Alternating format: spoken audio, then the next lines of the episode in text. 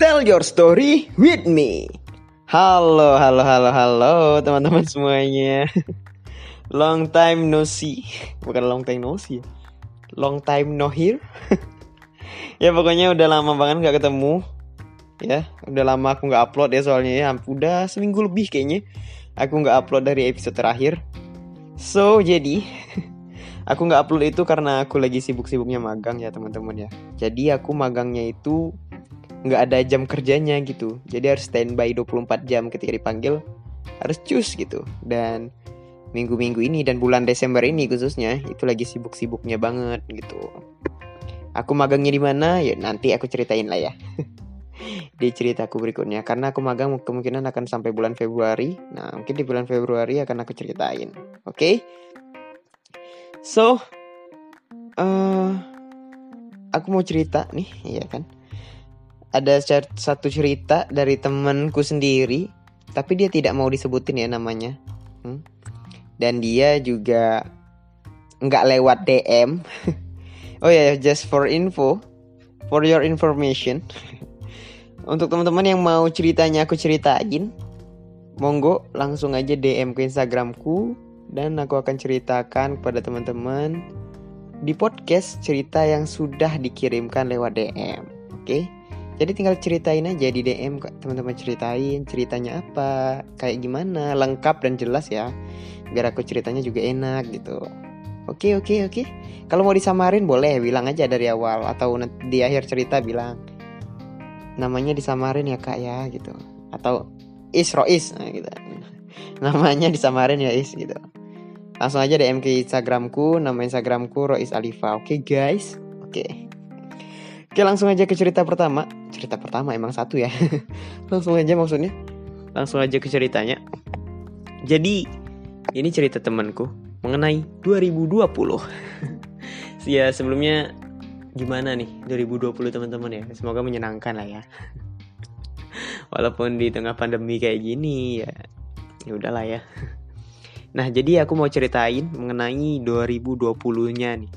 Jadi kita sebut aja nama dia Raya mirip-mirip lah nama dia tuh sama namaku jadi si Rai ini harusnya di 2020 ini menjadi tahun yang berkesan mungkin buat dia. Dan juga di 2020 ini ya harusnya CV dia tuh bagus gitu. Harusnya ya. Tapi ya karena pandemi sekali lagi semuanya nggak semua sih tapi ada beberapa yang terhambat karena adanya pandemi ini. So gini so gini. Jadi tahun ini dia itu harusnya dipercayai di 2019 ya dia dipercayai untuk menjadi ketua salah satu kompetisi di organisasinya jadi nama organi dan nama kompetisinya itu Broadcaster Award. Nah, dia disuruh menjadi ketua di kompetisi itu. Nah, kompetisi itu sendiri itu kompetisi nasional. Memang untuk anak SMA, tapi ya nasional ya. Gitu kan. Kompetisi broadcast broadcasting gitu. Ada news anchor, reporter, radio announcer dan lain sebagainya. Pokoknya tentang broadcasting lah. Dia harusnya memimpin itu broadcaster world itu dan agendanya itu di bulan April 2020. Singkat cerita, di bulan Maret ya kan, pandemi itu COVID, pandemi COVID ini datang di Indonesia, ya nggak sih? Udah sampai masuk Jogja kebetulan itu kemarin. Waktu bulan Maret itu udah mas sampai masuk di Yogyakarta. Udah ada satu apa dua ya, aku lupa kemarin. Udah satu atau dua yang kena di Yogyakarta dan di Jakarta pasti udah kena kemarin tuh aku ingat banget. Nah jadi kampus langsung memberitahu si Rai ini dan Rai juga berkonsultasi pertama ya karena udah ada di Jogja udah ada nih dan di bulan Maret persiapan semua acara Broadcaster Award ini udah udah siap semua. Sponsor udah masuk dan lain sebagainya. Media-media juga udah kita infoin. Maksudnya udah minta kerjasama gitu kan. Tapi di bulan Maret COVID melanda Jogja. Dan dia konsultasi kan sama dosen pembina dari organisasinya dia. Bagaimana ini baiknya gitu pak Eh, untuk acara kita udah matang tapi untuk dengan adanya covid kayak gini ya kita juga takut gitu. Dan kampus juga menyarankan untuk tidak dilaksanakan terlebih dahulu karena juga kampus pasti akan bertanggung jawab ketika terjadi sesuatu dengan ada dengan peserta gitu kan. Apalagi nih ya teman-teman ya broadcaster world ini pesertanya udah banyak yang daftar. Udah ada yang daftar. Lumayan banyak sih. Apalagi udah ada yang dari Kalimantan juga udah daftar. Dari luar provinsi juga udah banyak. Di luar Jogja ya. Di Pulau Jawa juga ada yang daftar gitu. Dan yang dari Kalimantan itu udah beli tiket ke Jogja. Jadi aduh. Itu ribetnya setengah mati. Apalagi sponsor. Itu paniknya ya. Paniknya pusing-pusingnya setengah mati itu. Kasihan aku juga kebetulan jadi panitia di Broadcaster World itu Nah, itu wah gimana ya? Bayangin aja deh, teman-teman punya acara gede nasional dan udah hamin sebulan, semua persiapan hampir matang, tiba-tiba ada satu hal yang belum pernah kita hadapi itu terjadi gitu. Kalau masalah lain ya misalnya pembatalan sponsor atau masalah perizinan. Nah itu gampang dah bis punya solusinya dan pernah kita alami. Nah kalau gini pandemi anjing banget. Ah susah banget nyari solusinya tuh pusing. Aku juga pusing kan bantuin juga kan soalnya. Pusing banget. Harus ngapain nih? Kita harus gimana? Teman-teman ada solusi nggak? Itu kita rapat darurat bersama para koor koor koor atau kepala divisi ya biasanya tuh. Kepala kepala divisi kita rapat gitu ini gimana nih menurut teman-teman gitu. Kondisi kayak gini gitu. Sempat ada ada usulan gitu. Gimana kalau kita beralih ke online? Dan masalahnya kita nggak pernah melaksanakan acara ini dengan online. Dan waktunya sudah hamin sebulan. Apakah teman-teman sanggup gitu? Dan juga kampus kan ah, pasti dengan adanya kayak gini kampus akan diliburkan dan lain sebagainya. Banyak banget hambatan gitu kita ketemu juga pasti akan susah gitu. Kemarin tuh di awal-awal jadi bingungnya setengah mati. Soalnya aku nggak ngalamin juga. Aduh itu pusingnya pusingnya ya Allah gitu. Solusinya gimana? Sampai nih dia waktu di tengah-tengah rapat pusing saking pusingnya dia. Dan dan belum nemu solusi dari semua anggota. Dia kayak gitu mungkin ke, sedikit kurang profesional ya. Tapi ya itu bisa dipahami lah karena dia juga pusing banget kan. Dia langsung tutup rapat dia bilang gini ya udah karena nggak ada solusi kayak gini juga. BA dibatalkan. Ya broadcast server kan jadi disingkat BA gitu. Jadi BA dibatalkan. Udah lah nggak usah ada kayak gini lagi. Udah rapat aku tutup aku pulang kata dia gitu. Padahal dia nggak pulang dulu. Dia duduk di di pojok ruangan di pojok lorong lorong ruangan terus dia nangis. Dia nangis gitu ya Allah. Dia nangis karena aduh kata dia aku tuh udah bingung banget gitu. Aku datengin dia kan sama temanku juga datengin dia kata aduh aku tuh bingung banget udah nggak tahu lagi harus ngapain gitu. Persiapan udah ini sponsor udah banyak yang deal media media partner juga udah banyak ini batalinnya harus kayak gimana gitu. Solusinya harus kayak apa? Dia bingung banget gitu. Ya aku pun kalau jadi dia ya bingung banget. Aku juga juga nangis kayaknya ya kalau jadi dia ya kan. Siapa yang nggak nangis kayak gitu? Ya udah gitu. Ya udah kita coba bahas lagi besok. Kita temukan solusinya harusnya kayak gimana gitu ya. Tenang tenang ya udah akhirnya ya dipuasin dulu nangis sih tetap tetap dipuasin dulu dia nangis nangisnya akhirnya ya udah. Ya keputusan akhir memang acara itu dibatalkan gitu. Ya karena ya pandemi kayak gini kita belum tahu solusinya belum ada protokol. Protokolnya ya baru itu pas pakai masker kalau mau keluar rumah. Bahkan nggak boleh keluar rumah sama sekali kan. Ada panik buying juga kemarin. Masker habis langsung sanitizer langsung habis gitu kan. Itu karena awal-awal banget pandemi datang kan jadi ya udah gitu. Kampus juga meliburkan mahasiswanya gitu. Jadi ya udahlah gitu. kita juga nggak bisa ngapa-ngapain kan. Itu satu. Itu salah satu pengalamannya dia yang apa ya yang gagal karena pandemi gitu. selanjutnya adalah dia tahun ini harusnya magang di targetnya dia adalah magang di stasiun TV nasional tentunya di pusatnya di Jakarta. Nah dia itu pada bulan September waktu semesteran baru langsung dia tuh udah langsung masukin surat magang. Dari Agustus bahkan dari Agustus tuh dia udah udah mag masukin surat pernyataan magang di beberapa TV nasional udah banyak banget net udah dimasukin. Uh, Metro TV terus Trans Trans 7 Trans TV terus uh, SCTV ya yeah, SCTV juga gak sih? Iya kalau nggak salah. Dia masukin juga gitu. Hampir semua nasional dimasukin. Dan ya kita memaklumi kan maksudnya apalagi perusahaan gede untuk balas email oh wajarlah lama gitu. Nah jadi dia memutuskan untuk nggak nyari plan kedua karena dia menurut dia plannya itu adalah stasiun TV nasional yang di Jakarta itu. Misalnya nih plan pertama dia tuh maunya net gitu kan. Plan duanya metro plan ketiganya trans. Nah dia mikirnya kayak gitu doang. Bukan plan selanjutnya e, cari yang di Jogja deh gitu. Dia nggak mikir kayak gitu. Dan masalahnya Jakarta tuh PSBB ya kan. Jakarta lagi PSBB, ada WFH juga. Karyawan pun banyak dipecat gitu kan. Apalagi anak magang gitu. Anak magang. Bisa apa orang karyawan tetap aja dipecat gimana anak magang gitu kan. Jadi emailnya nggak ada balasan sama sekali dari semua stasiun, stasiun TV yang dia kirimkan sampai bulan Oktober bahkan dia itu udah berusaha ngirim ke semua stasiun TV nasional dan masalahnya karena dia nggak menyiapkan plan untuk di Jogja mau magang di mana? Magangan di Jogja udah banyak yang penuh.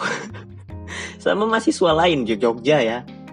Eh, Jogja kan kota pendidikan ya kan. Kampusnya juga banyak. Jadi saingannya bukan hanya dari kampus dia sendiri dan kampus orang lain pun juga cari-carian magang karena mau keluar kota nggak bisa magang keluar kota gitu ya kan. Ah itu uh, aku juga ngerasain ya soalnya itu susah banget jadi dia ah plan magang di Jakarta gagal. Terus di Jogja nggak dapat magangan gitu.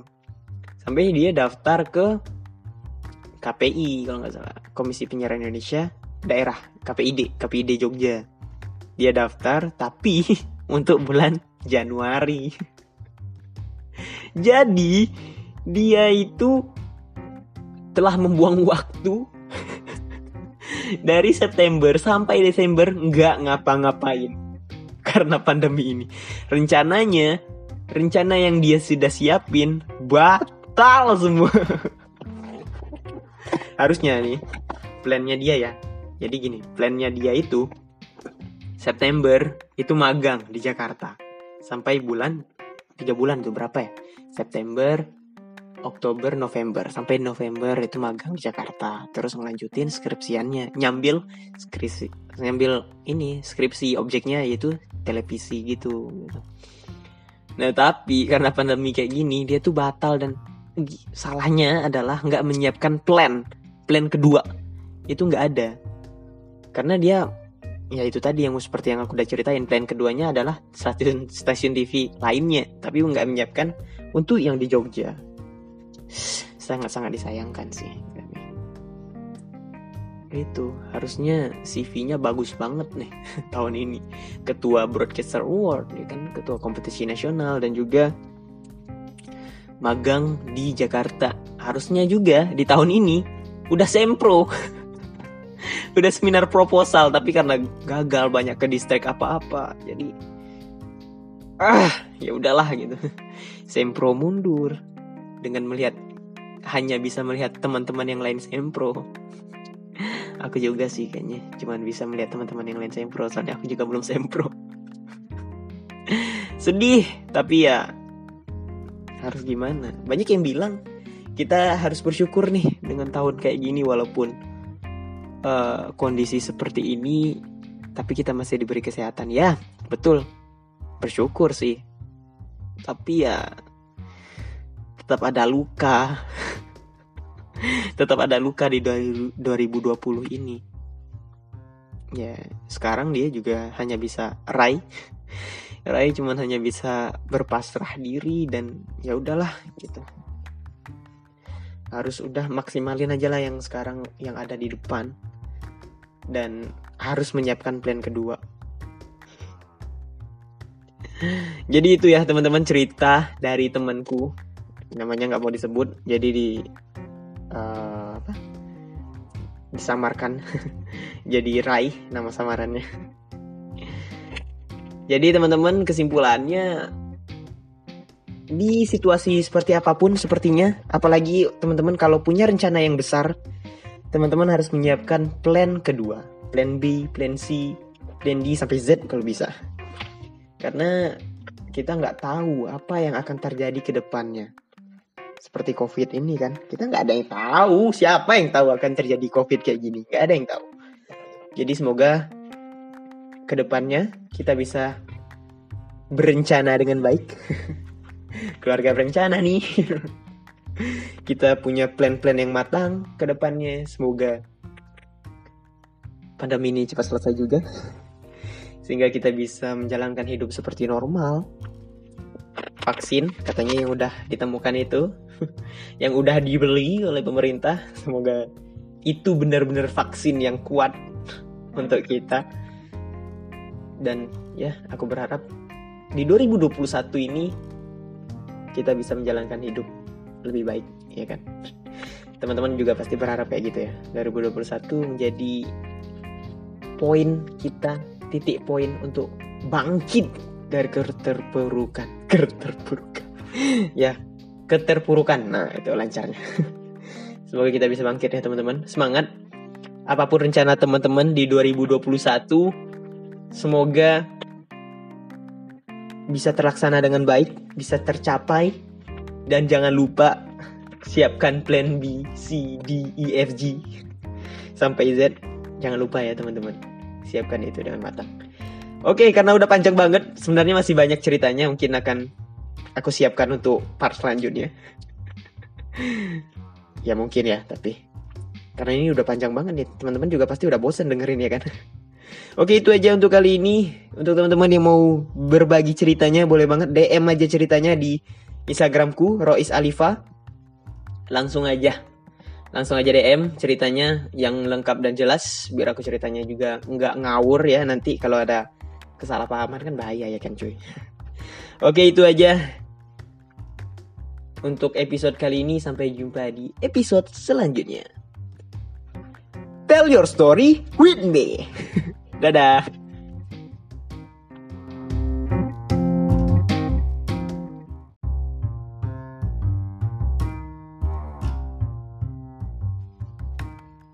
Tell your story with me. Halo teman-teman semuanya, balik lagi bersama Rois tentunya di Tell Your Story with me. Now you hear episode 4. Dan hari ini tanggal 31 Desember 2020 pukul 13 lebih 17 menit.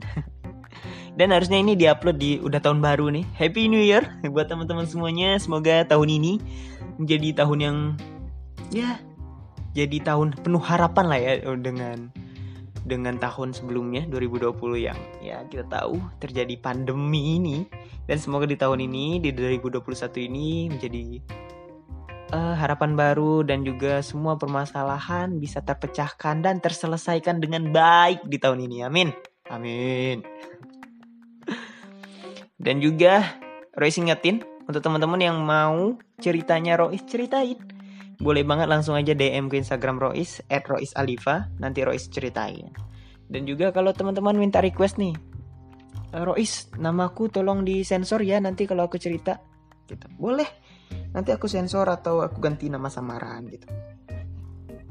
Eh, sendawa dulu lagi. Gitu nanti boleh kok aku ganti namanya gitu. Nama samaran banyak lah nama samaran. Bisa Andu bisa mawar. Tapi jangan ya mawar ya soalnya dia udah jual bakso boraks ya. Nama mawar udah sering banget. Oke. Jadi Rois dapat cerita lagi dari teman Rois juga nih tapi dia minta disensor juga nih namanya gitu ya kan. Kenapa sih banyak banget yang minta disamarin namanya? Ya mama nggak apa-apa sih tapi kan saya jadi mikir nih kira-kira nama samarannya yang bagus apa gitu. Apa ya enaknya? Ini karena dia cewek nih. Mawar udah sering ya. Apa ya? Melati ya melati. Boleh lah ya melatih ya kawan-kawannya juga.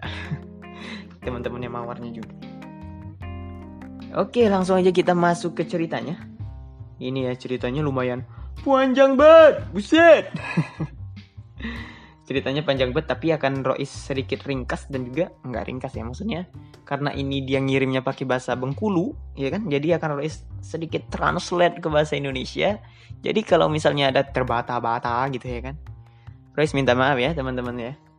Karena ini juga Rois maunya gitu biar Rois baca first time gitu, terus langsung Rois ceritain ke teman-teman gitu, biar nggak nggak ada siap-siapnya gitu, ngerti nggak sih? Biar first impressionnya tuh langsung Rois di podcast ini ekspresinya seperti apa, kagetnya seperti apa tuh langsung di podcast gitu.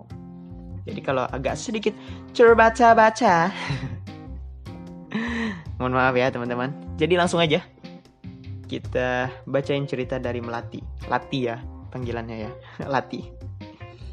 Jadi Lati ini di pertengahan di pertengahan Mei si Lati ini magang di rumah sakit gitu.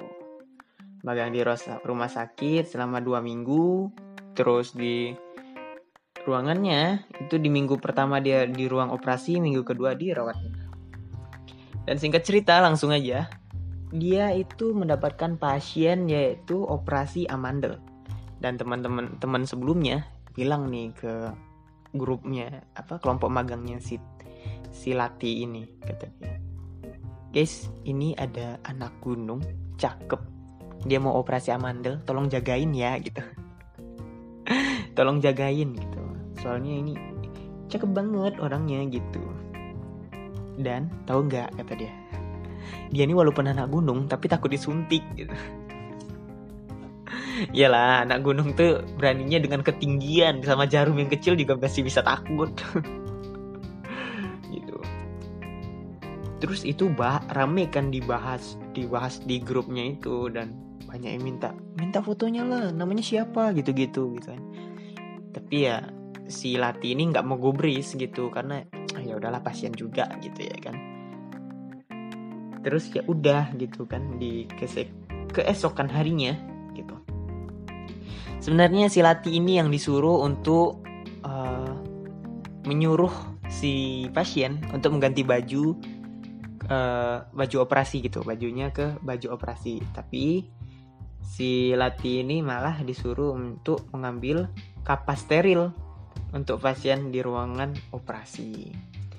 Singkat cerita langsung si Lati dan teman-temannya masuk ke ruang operasi untuk melihat proses operasi ya kan? Dan operasi selesai dan si perawat nih ya karena magang kan jadi dia nanya ini ke teman-teman magang mahasiswa mahasiswa magang gitu. Siapa yang berani masukin obat suppositoria ke pasien ini gitu. langsung nih si Lati nunjuk tangan ya kan? Karena dia yakin bisa gitu kan?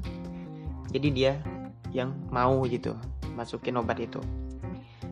Tapi ya walaupun dengan sedikit cemas pasti ada gugupnya tuh karena masih magang mungkin pertama kali ya kan? Diingetin nih sama perawatnya Dek harus bisa ya. Terus anggap aja ini seperti keluarga sendiri. Jangan anggap seperti lawan jenis gitu. Kalau kamu anggap bukan keluarga nanti canggung gitu. Jadi harus anggap ini keluarga kamu gitu. Biar nggak canggung. Dan akhirnya bisa dan berhasil gitu ya kan. Dan sudah itu sudah operasi siang. Pada malam hari kawan-kawannya tuh bahas lagi si cowok ini karena ya mungkin memang sangat tampan dan rupawan ya kan. Jadi dibahas lagi sama teman-temannya. Dibahas di grup ya kan? Eh uh, gimana tadi operasinya? Terus dan ganteng ganteng ya ternyata memang ganteng gitu. Nah karena sudah ganteng itu deh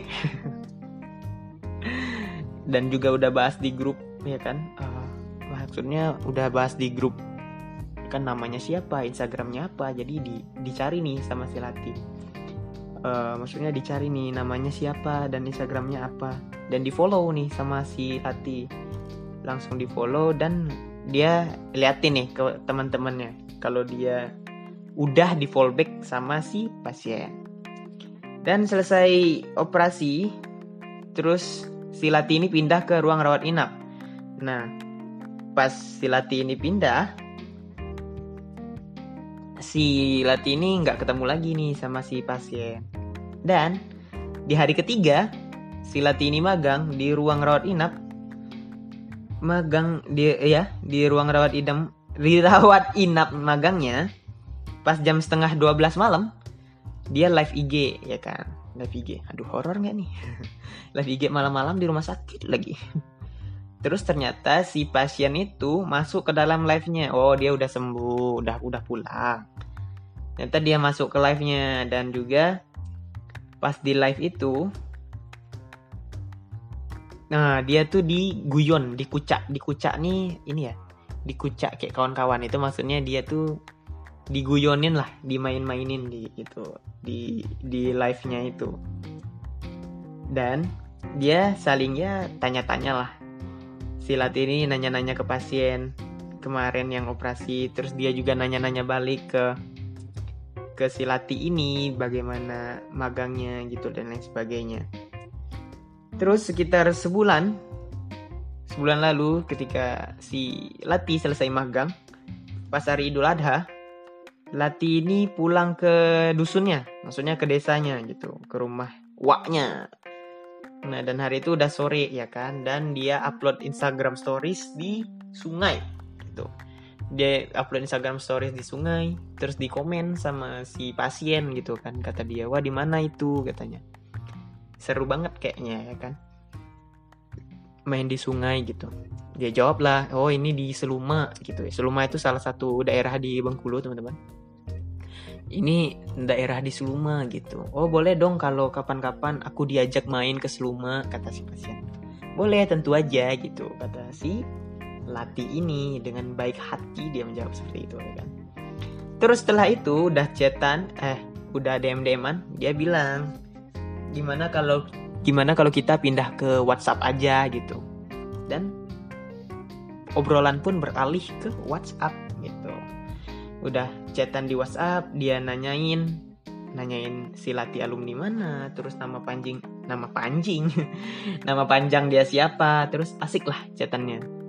Pas sudah seminggu chatan dan sudah fit callan juga. Wah udah fit call nih. Gitu terus dia nanya kan mbak boleh nggak aku fit call gitu kan?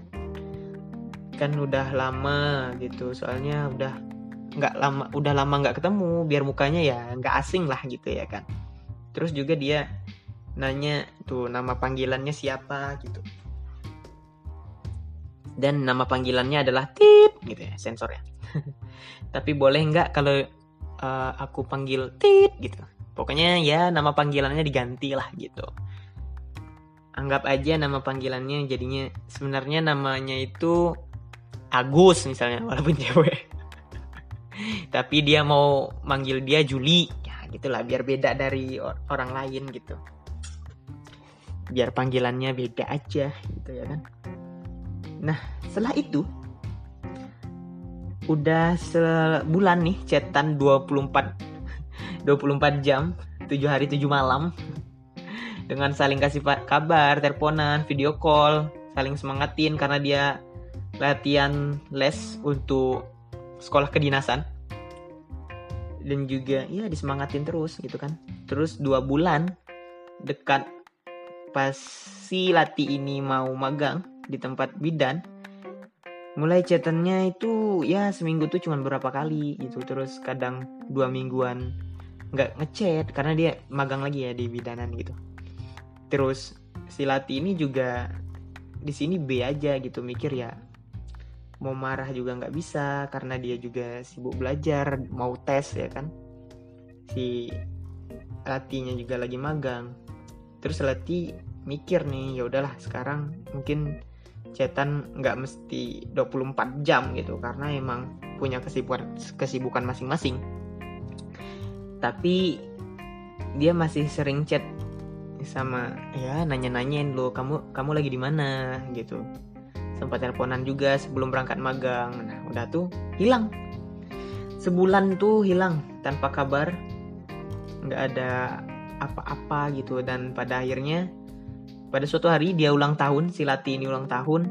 Dan Lati ini emang dari jam 12 sore nggak bikin instastory dari yang teman-teman ngucapin itu dan akhirnya di repost maksudnya di repost ya kan biasanya ya kan. Nah, kalau orang orang orang ulang tahun banyak yang ngucapin terus di repost repost storynya. Terus di, di repost semua teman-temannya yang ngucapin dan si pasien ini si pasien ini juga ngucapin ternyata. Dan di repost juga sama si Lati. Dan di bulan itu juga dia lagi tes tuh mau tes tes ya itu tadi sekolah kedinasan itu tadi. Terus dia si Latini nanyain gimana kabar tesnya lulus apa enggak. Terus diucapin selamat dan dikasih semangat lah. Sampai dia pendidikan gitu. Dan karena juga nggak ada cetan dan nggak ada apa pun itu. Terus dia ngasih tahu nih si pasien kalau besok dia udah mau berangkat pendidikan gitu. Dan si Lati ini ya sedikit sedih maksudnya karena harus berpisah dan ya kita ditinggal pendidikan. Dan dia langsung tanyain gitu jam berapa besok besok kamu berangkat? gitu. Aku ikut antar boleh nggak? gitu. Dan dia ngetik itu pun sambil ya berkaca-kaca lah matanya terus dia bilang boleh kok katanya ikut antar. Dan tuh besok dia langsung ke bandara gitu kan deg-degan. Ketemu walaupun cuma sekali gitu kan. Dan itu pun ketika mengantar dia pendidikan pas di bandara deg-degan parah ditengok deg-degan oh deg-degan parah dilihat sama keluarganya gitu dan teman-temannya. Udah itu dia foto salaman dan pamitan gitu karena waktunya mepet ya dengan keberangkatannya jadi sebentar doang ketemunya. Dan di masa pendidikan selama pendidikan itu sebulan nggak ada kabar karena ya ya namanya juga lagi pendidikan kan. Jadi nggak ada kabar sama sekali dari si cowok gitu selama pendidikan. Dan apa nih selanjutnya nih Nah, terus setelah itu karena mau pelantikan ternyata udah mau singkat cerita, udah mau pelantikan, terus dia mulai aktif lagi di Instagram ya kan, tapi nggak bisa dia nggak ada balas WhatsApp dari si Lati ini tadi.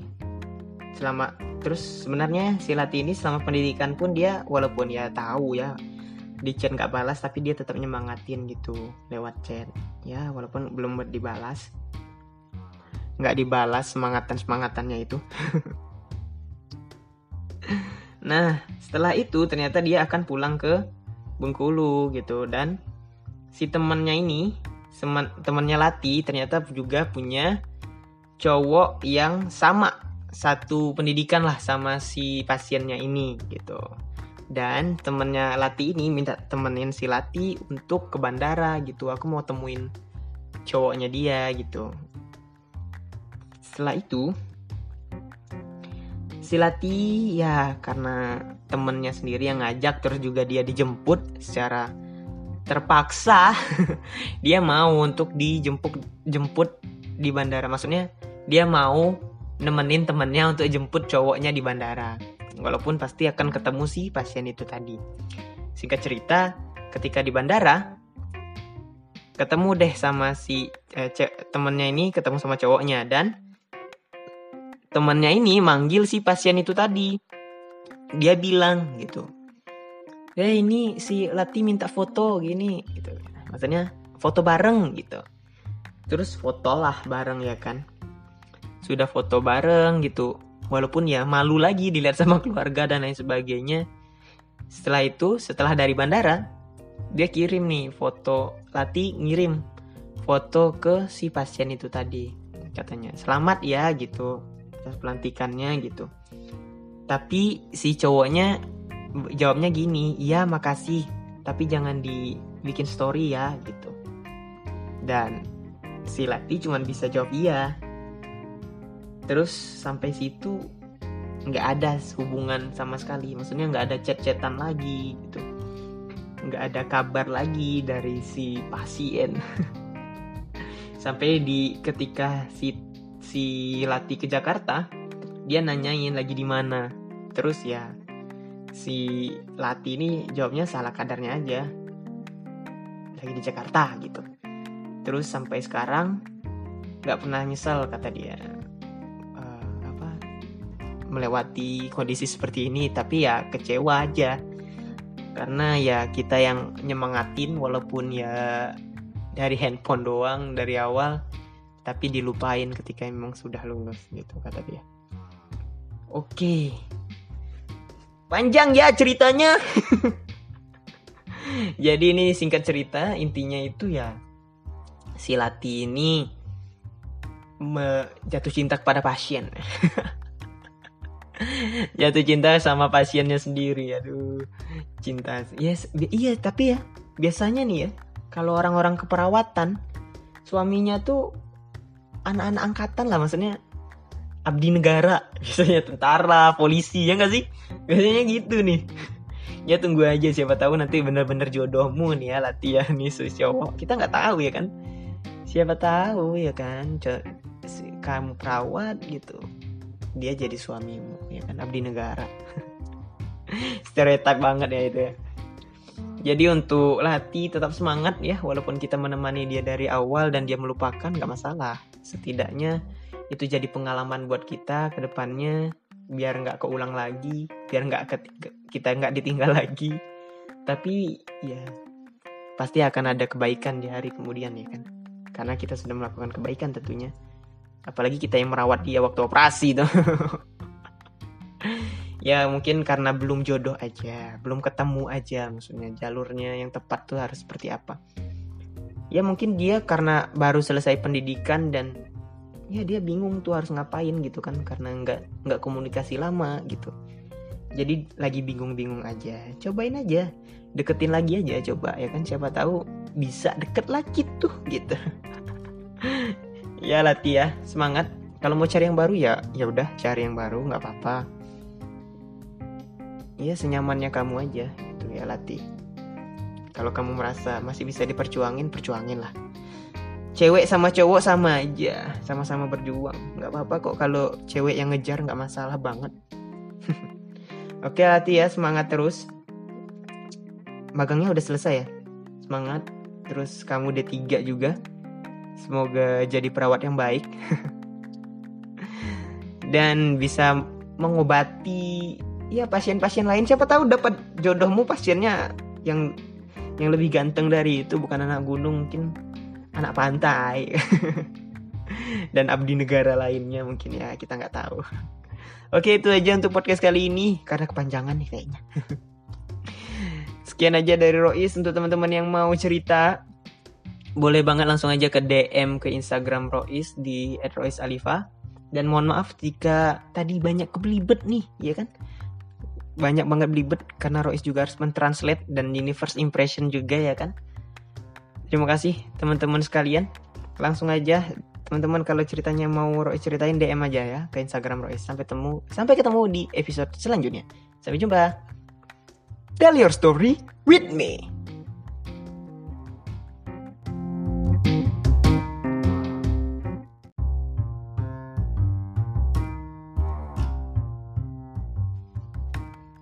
Tell your story with me.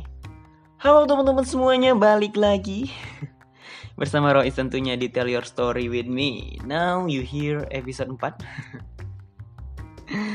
Dan hari ini tanggal 31 Desember 2020 pukul 13 lebih 17 menit.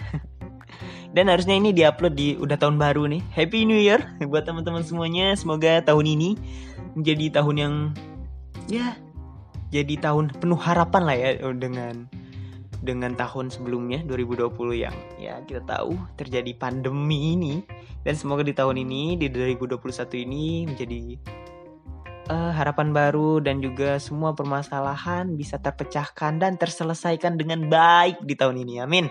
Amin. Dan juga Royce ingetin untuk teman-teman yang mau ceritanya Royce ceritain.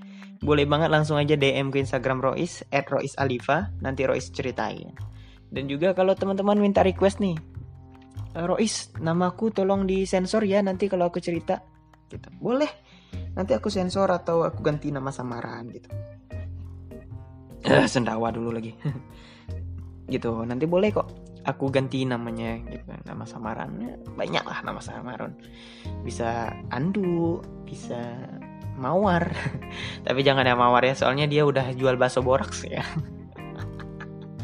Nama Mawar udah sering banget. Oke. Jadi Rois dapat cerita lagi dari teman Rois juga nih tapi dia minta disensor juga nih namanya gitu ya kan. Kenapa sih banyak banget yang minta disamarin namanya? Ya mama nggak apa-apa sih. Tapi kan saya jadi mikir nih kira-kira nama samarannya yang bagus apa gitu. Apa ya enaknya? Ini karena dia cewek nih. Mawar udah sering ya. Apa ya? Melati ya, melati. Boleh lah ya melati ya kawan-kawannya juga. Teman-temannya Mawarnya juga. Oke, langsung aja kita masuk ke ceritanya. Ini ya ceritanya lumayan panjang banget buset ceritanya panjang banget tapi akan Rois sedikit ringkas dan juga nggak ringkas ya maksudnya. Karena ini dia ngirimnya pakai bahasa Bengkulu ya kan? Jadi akan Rois sedikit translate ke bahasa Indonesia. Jadi kalau misalnya ada terbata-bata gitu ya kan? Rois minta maaf ya teman-teman ya. Karena ini juga Rois maunya gitu biar Rois baca first time gitu. Terus langsung Rois ceritain ke teman-teman gitu biar nggak nggak ada siap-siapnya gitu. Ngerti nggak sih? Biar first impressionnya tuh langsung Rois di podcast ini. Ekspresinya seperti apa kagetnya seperti apa tuh langsung di podcast gitu. Jadi kalau agak sedikit terbaca-baca mohon maaf ya teman-teman. Jadi langsung aja. Kita bacain cerita dari Melati. Lati ya panggilannya ya. Lati. Jadi Lati ini di pertengahan. Di pertengahan Mei si Lati ini magang di rumah sakit gitu. Magang di rumah sakit selama dua minggu terus di ruangannya itu di minggu pertama dia di ruang operasi minggu kedua dirawat. Dan singkat cerita langsung aja. Dia itu mendapatkan pasien yaitu operasi amandel. Dan teman-teman teman sebelumnya bilang nih ke grupnya apa kelompok magangnya si si Lati ini katanya guys ini ada anak gunung cakep. Dia mau operasi amandel tolong jagain ya gitu. Tolong jagain gitu. Soalnya ini cakep banget orangnya gitu. Dan tahu nggak kata dia? Dia ini walaupun anak gunung tapi takut disuntik gitu. Iyalah, anak gunung tuh beraninya dengan ketinggian sama jarum yang kecil juga masih bisa takut. Terus itu bah rame kan dibahas, dibahas di grupnya itu dan banyak yang minta, minta fotonya lah, namanya siapa gitu-gitu gitu kan. Tapi ya si Lati ini nggak mau gubris gitu karena ah, ya udahlah pasien juga gitu ya kan. Terus ya udah gitu kan di kesek keesokan harinya gitu sebenarnya si Lati ini yang disuruh untuk uh, menyuruh si pasien untuk mengganti baju uh, baju operasi gitu. Bajunya ke baju operasi. Tapi si Lati ini malah disuruh untuk mengambil kapas steril untuk pasien di ruangan operasi. Singkat cerita langsung si Lati dan teman-temannya masuk ke ruang operasi untuk melihat proses operasi ya kan? Dan operasi selesai dan si perawat nih ya karena magang kan jadi dia nanya ini ke teman-teman magang mahasiswa mahasiswa magang gitu. Siapa yang berani masukin obat suppositoria ke pasien ini gitu? Langsung nih Selati nunjuk tangan ya kan? Karena dia yakin bisa gitu kan? Jadi dia yang mau gitu masukin obat itu. Tapi ya walaupun dengan sedikit cemas pasti ada gugupnya tuh karena masih magang mungkin pertama kali ya kan? Diingetin nih sama perawatnya Dek harus bisa ya. Terus anggap aja ini seperti keluarga sendiri. Jangan anggap seperti lawan jenis gitu. Kalau kamu anggap bukan keluarga nanti canggung gitu. Jadi harus anggap ini keluarga kamu gitu. Biar nggak canggung. Dan akhirnya bisa dan berhasil gitu ya kan. Dan sudah itu sudah operasi siang pada malam hari kawan-kawannya tuh bahas lagi si cowok ini karena ya mungkin memang sangat tampan dan rupawan ya kan? Jadi dibahas lagi sama teman-temannya. Dibahas di grup ya kan? Eh uh, gimana tadi operasinya? Terus dan ganteng ganteng ya ternyata memang ganteng gitu. Nah karena sudah ganteng itu tadi dan juga udah bahas di grup ya kan? Uh, maksudnya udah bahas di grup kan namanya siapa instagramnya apa jadi di, dicari nih sama si Lati uh, maksudnya dicari nih namanya siapa dan instagramnya apa. Dan di follow nih sama si Lati langsung di follow dan dia liatin nih ke teman-temannya kalau dia udah di fallback sama si pasien. Dan selesai operasi terus si Lati ini pindah ke ruang rawat inap. Nah pas si Lati ini pindah si Lati ini nggak ketemu lagi nih sama si pasien. Dan di hari ketiga si Lati ini magang di ruang rawat inap. Magang di ya di ruang rawat inap di rawat inap magangnya pas jam setengah 12 malam dia live IG ya kan? Live IG aduh horor nggak nih? Live IG malam-malam di rumah sakit lagi Terus ternyata si pasien itu masuk ke dalam live-nya. Oh, dia udah sembuh, udah udah pulang. Ternyata dia masuk ke live-nya dan juga pas di live itu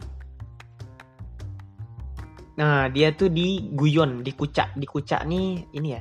Dikucak kayak kawan-kawan itu maksudnya dia tuh diguyonin lah, dimain-mainin di itu di di live-nya itu. Dan dia saling ya tanya-tanya lah si Lati ini nanya-nanya ke pasien kemarin yang operasi terus dia juga nanya-nanya balik ke ke si Lati ini bagaimana magangnya gitu dan lain sebagainya. Terus sekitar sebulan sebulan lalu ketika si Lati selesai magang pas hari Idul Adha Lati ini pulang ke dusunnya maksudnya ke desanya gitu ke rumah waknya Nah, dan hari itu udah sore ya kan dan dia upload Instagram stories di sungai gitu. Dia upload Instagram stories di sungai, terus di komen sama si pasien gitu kan. Kata dia, "Wah, di mana itu?" katanya. Seru banget kayaknya ya kan. Main di sungai gitu. Dia jawab lah, "Oh, ini di Seluma gitu ya. Seluma itu salah satu daerah di Bengkulu, teman-teman." Ini daerah di Seluma gitu. Oh boleh dong kalau kapan-kapan aku diajak main ke Seluma kata si pasien. Boleh tentu aja gitu kata si Lati ini dengan baik hati dia menjawab seperti itu ya kan. Terus setelah itu udah chatan eh udah DM DMan dia bilang gimana kalau gimana kalau kita pindah ke WhatsApp aja gitu. Dan obrolan pun beralih ke WhatsApp gitu udah chatan di WhatsApp dia nanyain nanyain si Lati alumni mana terus nama panjang nama panjang nama panjang dia siapa terus asik lah chatannya. Pas sudah seminggu chatan dan sudah fit callan juga. Wah udah fit call nih gitu. Terus dia nanya kan mbak boleh nggak aku fit call gitu kan? Kan udah lama gitu soalnya udah nggak lama udah lama nggak ketemu biar mukanya ya nggak asing lah gitu ya kan. Terus juga dia nanya tuh nama panggilannya siapa gitu. Dan nama panggilannya adalah tip gitu ya sensor ya. Tapi boleh nggak kalau uh, aku panggil tip gitu? Pokoknya ya nama panggilannya diganti lah gitu. Anggap aja nama panggilannya jadinya sebenarnya namanya itu Agus misalnya walaupun cewek tapi dia mau manggil dia Juli. Ya gitulah biar beda dari orang lain gitu. Biar panggilannya beda aja gitu ya kan. Nah setelah itu udah sebulan nih chatan 24 24 jam 7 hari 7 malam dengan saling kasih kabar, teleponan, video call, saling semangatin karena dia latihan les untuk sekolah kedinasan. Dan juga ya disemangatin terus gitu kan. Terus dua bulan dekat pas si Lati ini mau magang di tempat bidan mulai chatannya itu ya seminggu tuh cuma beberapa kali gitu. Terus kadang dua mingguan nggak ngechat karena dia magang lagi ya di bidanan gitu. Terus si Lati ini juga di sini B aja gitu mikir ya mau marah juga nggak bisa karena dia juga sibuk belajar mau tes ya kan? Si Latinya juga lagi magang. Terus Lati mikir nih ya udahlah sekarang mungkin cetan nggak mesti 24 jam gitu karena emang punya kesibukan kesibukan masing-masing. Tapi dia masih sering chat sama ya nanya-nanyain lo kamu kamu lagi di mana? gitu sempat teleponan juga sebelum berangkat magang. Nah udah tuh hilang. Sebulan tuh hilang tanpa kabar. Nggak ada apa-apa gitu. Dan pada akhirnya pada suatu hari dia ulang tahun si Lati ini ulang tahun. Dan Lati ini emang dari jam 12 sore nggak bikin instastory dari yang teman-teman ngucapin itu dan akhirnya di repost maksudnya di repost ya kan biasanya ya kan. Nah, kalau orang orang orang ulang tahun banyak yang ngucapin terus di repost repost storynya. Terus di, di repost semua teman-temannya yang ngucapin dan si pasien ini si pasien ini juga ngucapin ternyata. Dan di repost juga sama si Lati. Dan di bulan itu juga dia lagi tes tuh mau tes tes ya itu tadi sekolah kedinasan itu tadi. Terus dia si Lati ini nanyain gimana kabar tesnya lulus apa enggak. Terus diucapin selamat dan dikasih semangat lah. Sampai dia pendidikan gitu. Dan karena juga nggak ada cetan dan nggak ada apa pun itu. Terus dia ngasih tahu nih si pasien kalau besok dia udah mau berangkat pendidikan gitu. Dan si Lati ini ya sedikit sedih maksudnya karena harus berpisah dan ya kita ditinggal pendidikan. Dan dia langsung tanyain gitu jam berapa besok besok kamu berangkat? gitu. Aku ikut antar boleh nggak? gitu. Dan dia ngetik itu pun sambil ya berkaca-kaca lah matanya terus dia bilang boleh kok katanya ikut antar. Udah tuh besok dia langsung ke bandara gitu kan deg-degan. Ketemu walaupun cuma sekali gitu kan. Dan itu pun ketika mengantar dia pendidikan pas di bandara deg-degan parah ditengok deg-degan loh deg-degan parah dilihat sama keluarganya gitu dan teman-temannya. Udah itu dia foto salaman dan pamitan gitu karena waktunya mepet ya dengan keberangkatannya jadi sebentar doang ketemunya. Dan di masa pendidikan selama pendidikan itu sebulan nggak ada kabar karena ya ya namanya juga lagi pendidikan kan. Jadi nggak ada kabar sama sekali dari si cowok gitu selama pendidikan. Dan apa nih selanjutnya nih Nah, terus setelah itu karena mau pelantikan ternyata udah mau singkat cerita, udah mau pelantikan, terus dia mulai aktif lagi di Instagram ya kan, tapi nggak bisa dia nggak ada balas WhatsApp dari si Lati ini tadi. Selama terus sebenarnya si Lati ini selama pendidikan pun dia walaupun ya tahu ya di chat nggak balas tapi dia tetap nyemangatin gitu lewat chat. Ya walaupun belum dibalas nggak dibalas semangatan semangatannya itu. Nah setelah itu ternyata dia akan pulang ke Bengkulu gitu. Dan si temannya ini temannya Lati ternyata juga punya cowok yang sama. Satu pendidikan lah sama si pasiennya ini gitu. Dan temennya Lati ini minta temenin si Lati untuk ke bandara gitu. Aku mau temuin cowoknya dia gitu setelah itu Silati ya karena temennya sendiri yang ngajak terus juga dia dijemput secara terpaksa dia mau untuk dijemput jemput di bandara. Maksudnya dia mau nemenin temennya untuk jemput cowoknya di bandara. Walaupun pasti akan ketemu si pasien itu tadi. Singkat cerita ketika di bandara ketemu deh sama si eh, temennya ini ketemu sama cowoknya. Dan temannya ini manggil si pasien itu tadi. Dia bilang gitu. Eh ini si Lati minta foto gini gitu. Maksudnya foto bareng gitu.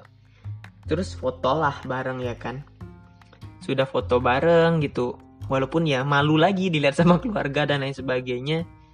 Setelah itu, setelah dari bandara, dia kirim nih foto Lati ngirim foto ke si pasien itu tadi katanya selamat ya gitu pelantikannya gitu. Tapi si cowoknya jawabnya gini iya makasih tapi jangan dibikin story ya gitu. Dan si Lati cuma bisa jawab iya. Terus sampai situ nggak ada hubungan sama sekali maksudnya nggak ada chat-chatan lagi gitu. Nggak ada kabar lagi dari si pasien. Sampai di ketika si si Lati ke Jakarta dia nanyain lagi di mana. Terus ya si Lati ini jawabnya salah kadarnya aja. Lagi di Jakarta gitu. Terus sampai sekarang nggak pernah nyesel kata dia. Uh, apa melewati kondisi seperti ini tapi ya kecewa aja. Karena ya kita yang nyemangatin walaupun ya dari handphone doang dari awal tapi dilupain ketika memang sudah lulus gitu kata dia. Oke. Panjang ya ceritanya. Jadi ini singkat cerita, intinya itu ya si Lati ini jatuh cinta kepada pasien. jatuh cinta sama pasiennya sendiri aduh cinta yes iya tapi ya biasanya nih ya kalau orang-orang keperawatan suaminya tuh anak-anak angkatan lah maksudnya. Abdi negara. Biasanya tentara polisi ya nggak sih? Biasanya gitu nih. Ya tunggu aja. Siapa tahu nanti bener-bener jodohmu nih ya latihan nih cowok. Kita nggak tahu ya kan? Siapa tahu ya kan? Kamu perawat gitu. Dia jadi suamimu ya kan? Abdi negara. Stereotip banget ya itu ya jadi untuk Lati tetap semangat ya walaupun kita menemani dia dari awal dan dia melupakan nggak masalah. Setidaknya itu jadi pengalaman buat kita ke depannya biar nggak keulang lagi, biar nggak kita nggak ditinggal lagi. Tapi ya pasti akan ada kebaikan di hari kemudian ya kan. Karena kita sudah melakukan kebaikan tentunya. Apalagi kita yang merawat dia waktu operasi tuh. ya mungkin karena belum jodoh aja belum ketemu aja maksudnya jalurnya yang tepat tuh harus seperti apa. Ya mungkin dia karena baru selesai pendidikan dan ya dia bingung tuh harus ngapain gitu kan karena nggak nggak komunikasi lama gitu. Jadi lagi bingung-bingung aja. Cobain aja deketin lagi aja coba ya kan? Siapa tahu bisa deket lagi tuh gitu. Ya latih ya semangat. Kalau mau cari yang baru ya ya udah cari yang baru nggak apa-apa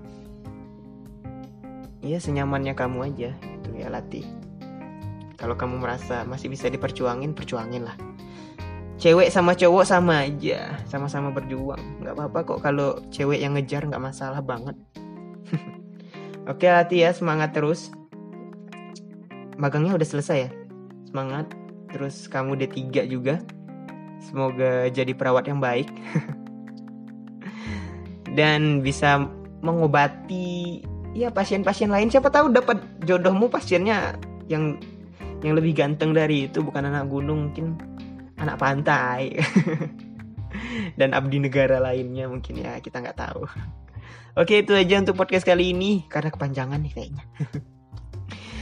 Sekian aja dari Rois untuk teman-teman yang mau cerita boleh banget langsung aja ke DM ke Instagram Rois di @roisalifa dan mohon maaf jika tadi banyak kebelibet nih ya kan banyak banget belibet karena Rois juga harus mentranslate dan ini first impression juga ya kan. Terima kasih teman-teman sekalian. langsung aja teman-teman kalau ceritanya mau Rois ceritain DM aja ya ke Instagram Rois. Sampai temu sampai ketemu di episode selanjutnya. Sampai jumpa. Tell your story with me.